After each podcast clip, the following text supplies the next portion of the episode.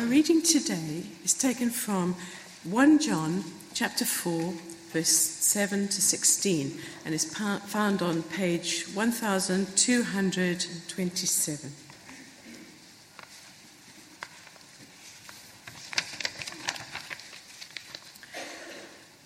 Dear friends, let us love one another, for love comes from God. Everyone who loves has been born of God and knows God. Whoever does not love does not know God, because God is love. This is how God showed his love among us. He sent his one and only Son into the world that we might live through him. This is love, not that we loved God, but that he loved us and sent his Son as an atoning sacrifice for our sins. Dear friends, since God so loved us, we also ought to love one another. No one has ever seen God, but if we love one another, God lives in us and his love is made complete in us. We know that we live in him and he in us because he has given us of his Spirit. And we have seen and testify that the Father has sent his Son to be the Saviour of the world. If anyone acknowledges that Jesus is the Son of God, God lives in him and he in God. And so we know and rely on the love that God has for us. God is love. Whoever lives in love lives in God and God in him. Thanks be to God. And you might like to uh, have the outline of the talk, uh, which is um, on the morning service sheet, and we're just going to attempt to explain one man, the Apostle John's one line reflection on Jesus Christ, which is the one where he says that, verse 14. And we have seen and testified that the Father has sent his Son to be the Saviour of the world. Well, a few days ago, we celebrated the birth of Jesus Christ, his arrival in human form in this world. And at the time of Jesus' birth, there were various initial responses. The angels said to the shepherds, A Saviour has been born to you. He is Christ the Lord. The shepherds saw him, spread the word concerning him. All who heard were said to be amazed and the shepherds went home glorifying and praising God for all the things that they had heard and seen. And then turning to Luke's account, which is largely based on his primary source, which would have been Mary, the mother of Jesus. Remember, it says in Luke 2:19 how Mary treasured up all these things and pondered them in her heart. Mothers have fantastic memories concerning their infant children. Maybe you saw it on display if you had your wider family visiting you this Christmas, or maybe you've been to visit them. And then there's Matthew's account. There is the response of the Magi who'd been on the lookout far away in Babylon. The star appeared, they legged it to Jerusalem and then to Bethlehem, and then they bowed down, it says, and worshipped him and presented him with a variety of gifts. Herod's response, as we know, was adverse. He knew he was not the kosher king of the Jews, he was an Idumean. Uh, but word had reached him that the legitimate king of the Jews had been born. And so, being the rather paranoid person that he was, he arranged to have him, his rival, killed.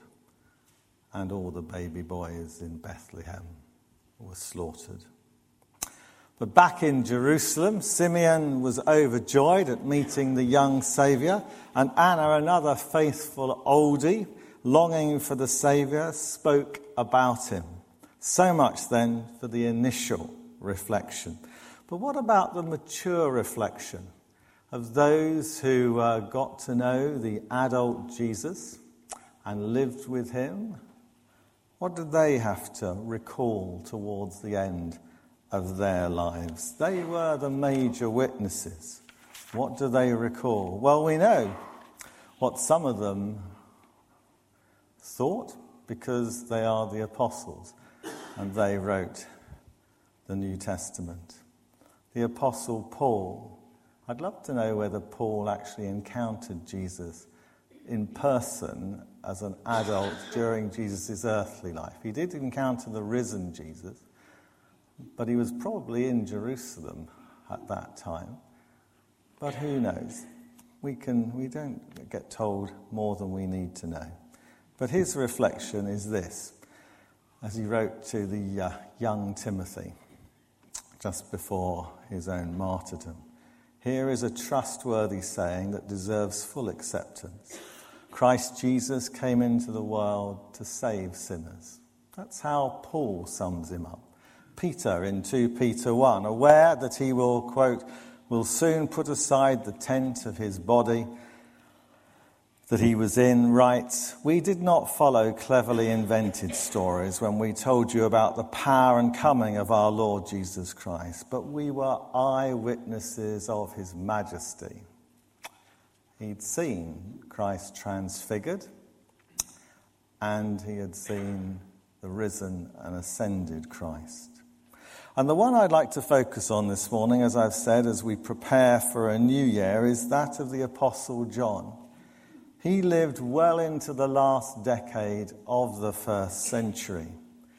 And before then, he wrote these words And we have seen and testify that the Father has sent his Son to be the Saviour of the world. John was one of Jesus' cousins. His brother James and he were the sons of Salome and Zebedee, and Salome was the sister of Jesus' mother, Mary. John was, with James and Peter, one of the closest apostles to the Lord Jesus according to a bishop in the first century, in, in the second century AD in Ephesus, who he writes about John, who reclined on the Lord's breast, and after being a witness and teacher, notice the order of the words, fell asleep at Ephesus. According to Irenaeus, it was at Ephesus that John gave out the gospel and confuted the heretics and it was at Ephesus that he lingered on till the days of Emperor Trajan, who we know reigned between 98 and 117 AD. So he lived around 70 years after Jesus' public ministry and his death and his resurrection and ascension. And this is an example of John's mature reflection on the meaning and the purpose of the incarnation. Incarnation is one of those words which we borrow off the Romans. Literally in Latin, it's incarnate, which means in flesh. In other words, in bodily form. So the Father sent the Son to be the Saviour of the world.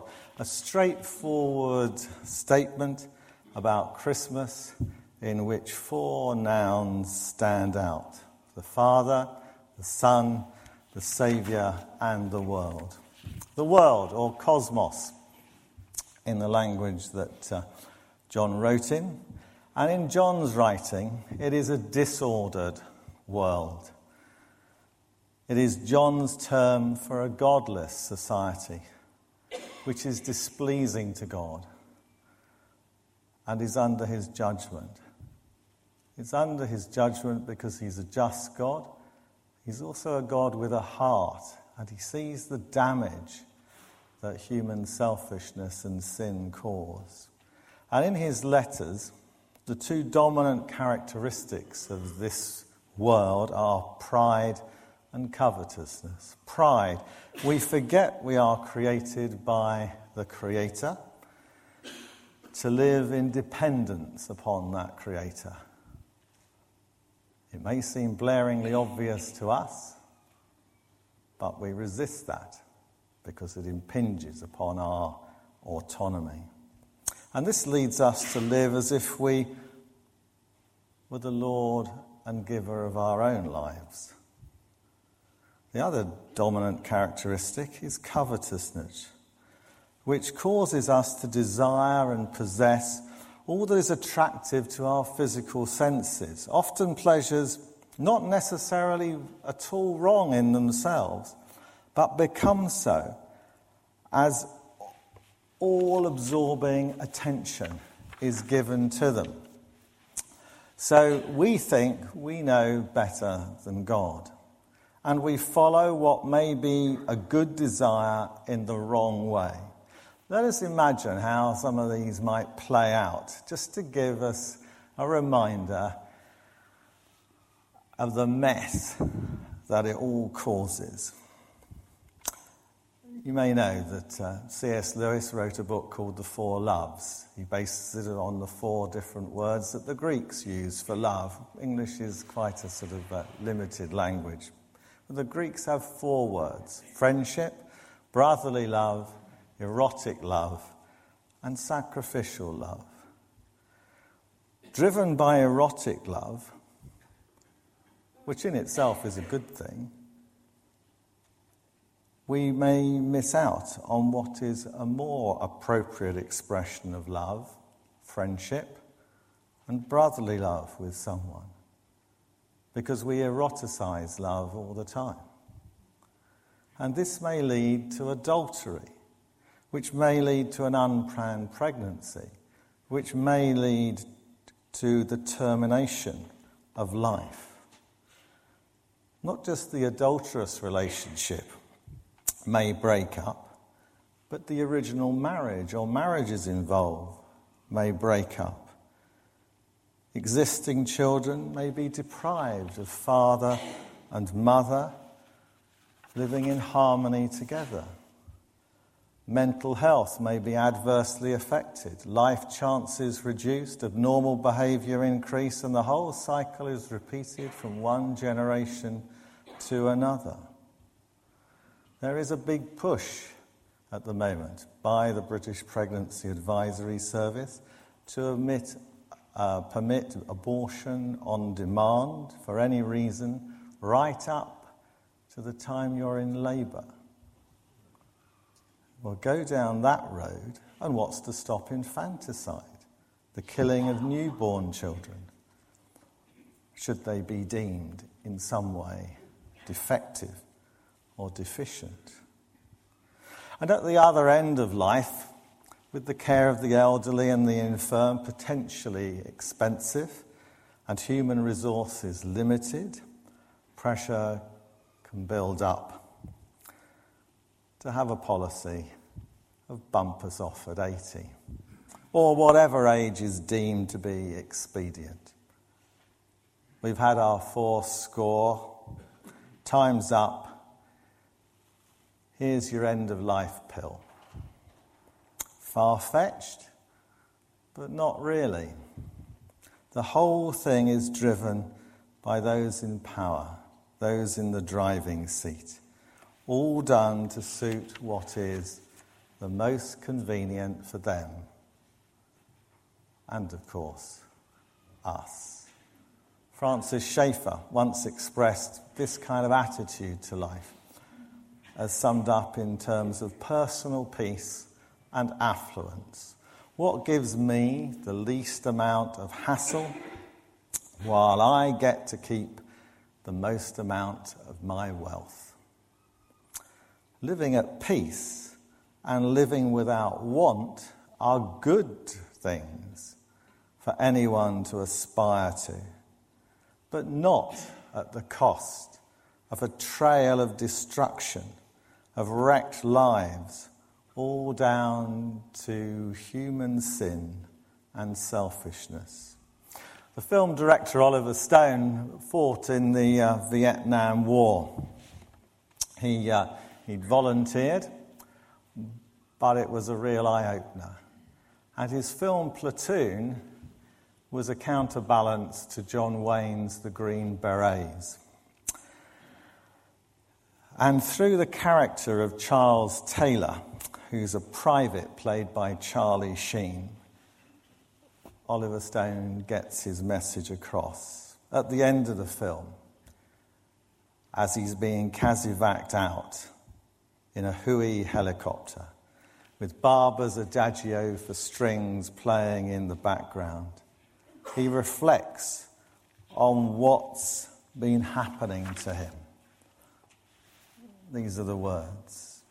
I think now, looking back, we did not fight the enemy, we fought ourselves. The enemy was in us. The war is over now for me, but it will always be there the rest of my days. As I'm sure Elias will be fighting with Barnes for what Rhah called possession of my soul. Those two, Elias and Barnes, were sergeants. One was sacrificial and principled and good, and the other self centered and pretty evil. And one killed the other.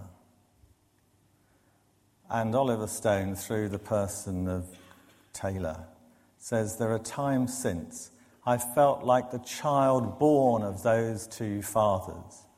But be that as it, as it may, those of us who did make it have an obligation to build again, to teach to others what we know, and to try what's left of our lives to find a goodness and a meaning to this life. There is little doubt that in a disordered world, we need a Saviour. Being saved, in biblical terms, means being rescued from a situation that we cannot save ourselves from. I can't recall myself quite being in any such situations, though I have come close to it, and on two occasions helped someone who may otherwise have ended up dead. One occasion was at school. And because I was hopeless at cricket and athletics, I discovered the opportunity to be a lifeguard, which just meant I sat and sunbathed overlooking the pool until Boggett arrived. It's too take too long to explain why we called him Boggett, but um, anyway, he was an extremely good left winger, sort of Stanley Matthews type, real good at dribbling. But Boggett wore glasses and he was arriving at the pool for the first time. I saw him approach the pool at the shallow end. I could see he looked at it. He must have read it was three foot deep. He took his glasses off. Then he walked to the other end of the pool where he didn't see that it's nine feet deep. Boggett couldn't swim, so I discovered later. He jumped in. He went down. He did not immediately come up. He did come up, gasping and flailing all over the place. He went down again. At that point, off comes. you can just imagine the Baywatch body then dives into the pool. And uh, I recall to myself what I'd learnt the weeks before, diving to the bottom of the pool in pajamas and going through rings and uh, most important of all, remembering that when I come up, I need to be behind him so that he can't drown me. And there we are, Boggett and Brillo, which was one of my nicknames when I was at school, to do with hair, lots of it. And uh, we explode onto the surface. Boggett is saved. Well, this situation we as human beings find ourselves in is a good deal more serious. One in which we cannot save ourselves, one in which God has to rescue us. And salvation is essentially freedom, it's liberation, it is freedom from guilt. We know that we're in the wrong with God because we know we have done things that break his heart and mess up our lives and the lives of others. Lives which he has given And then we think, who is there to forgive us for those things? freedom from judgment. We're all familiar with assessment. Even if you're as old as me, you can remember being assessed every year from the age of seven, probably to about 27, and for some people, even longer. There's a standard. Match it, and you're through. You progress on.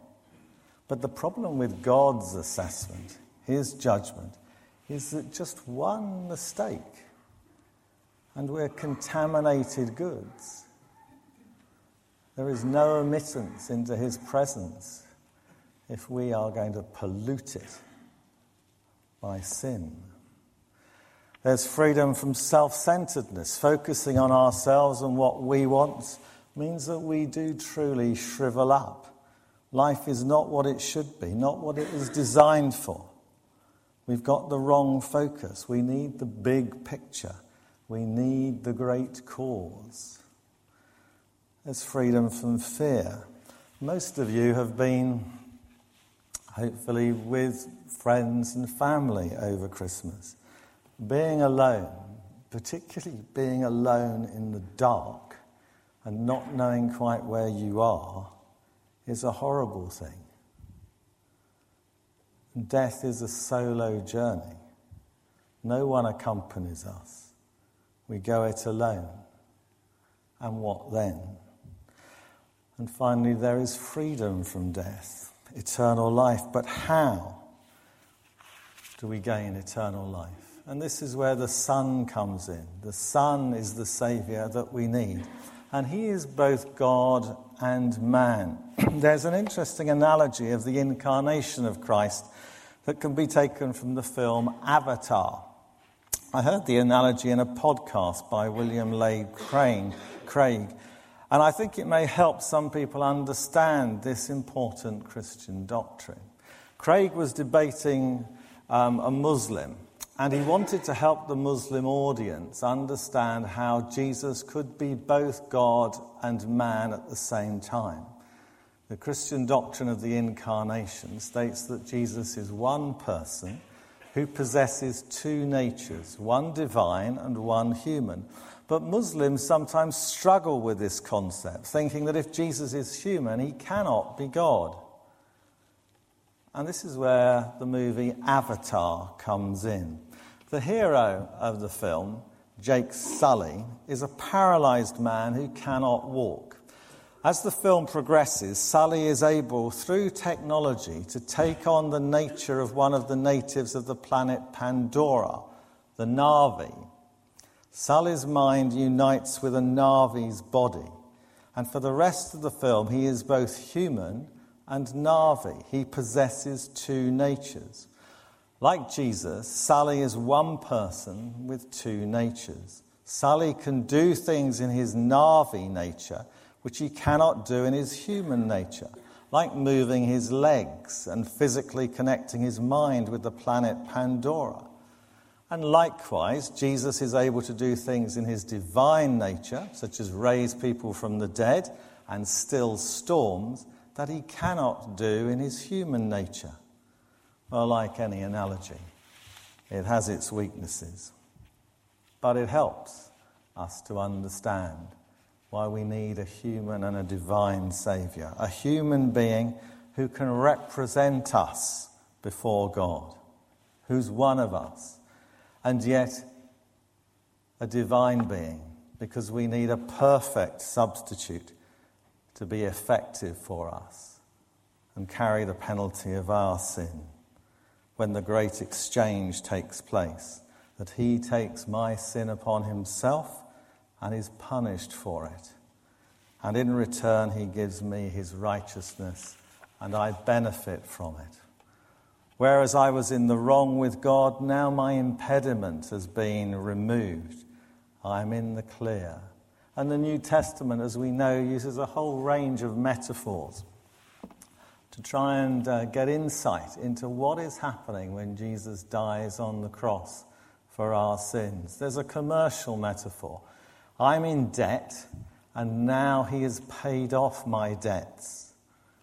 There's the slavery one, where I am trapped but I've been redeemed by another paying the price for my freedom. There's the ritual one of contamination, but I have now been cleaned up. And of course, at the heart of it, there's the judicial one. I am guilty, facing an impossible penalty, but someone who is innocent and perfect has been prepared to pay that penalty, to suffer the sentence for me. As John wrote just in four verses earlier in 1 John 4:10, God sent his son, well in the NIV it says atoning sacrifice. A more uh, precise word would be propitiation for our sins. Propitiation means to avert God's wrath against the damage that sin causes. And it involves the removal or the expiation of sin from the sinner's life so that he's in the clear. And how did this rescue mission come about? Well, the Father sent the Son to be the Saviour of the world. The Son didn't come of his own accord nor did he wrest salvation from a rather reluctant father, and he was not forced to do it. No, they decided the plan together.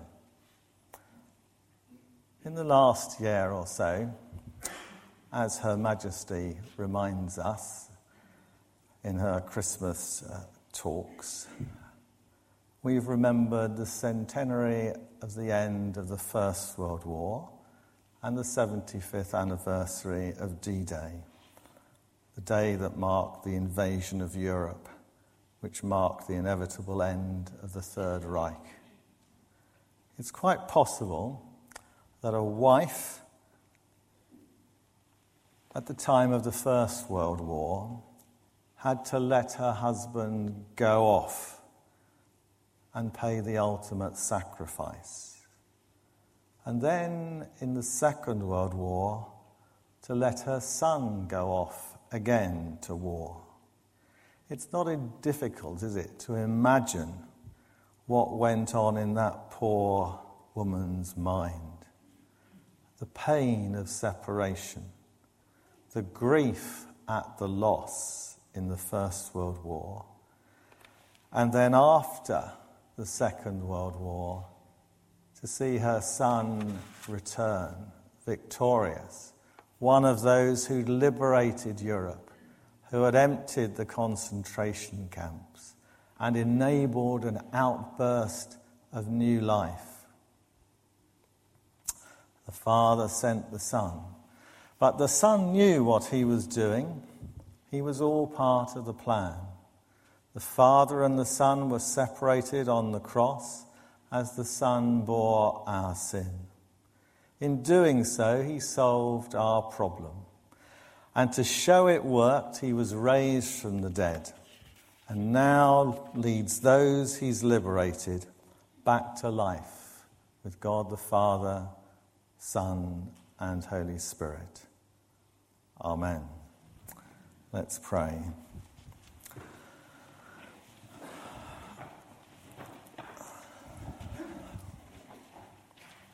As we come to the end of 2019, I ask you do you need a Saviour, or are you grateful that you have one?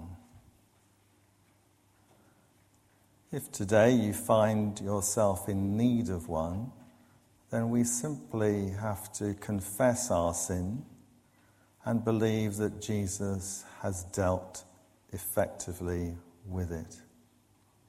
And then we join with others who have, in conforming to the life of Christ, expressed their gratitude for their salvation. We pray, Heavenly Father, that all this would be true of all of us. Amen.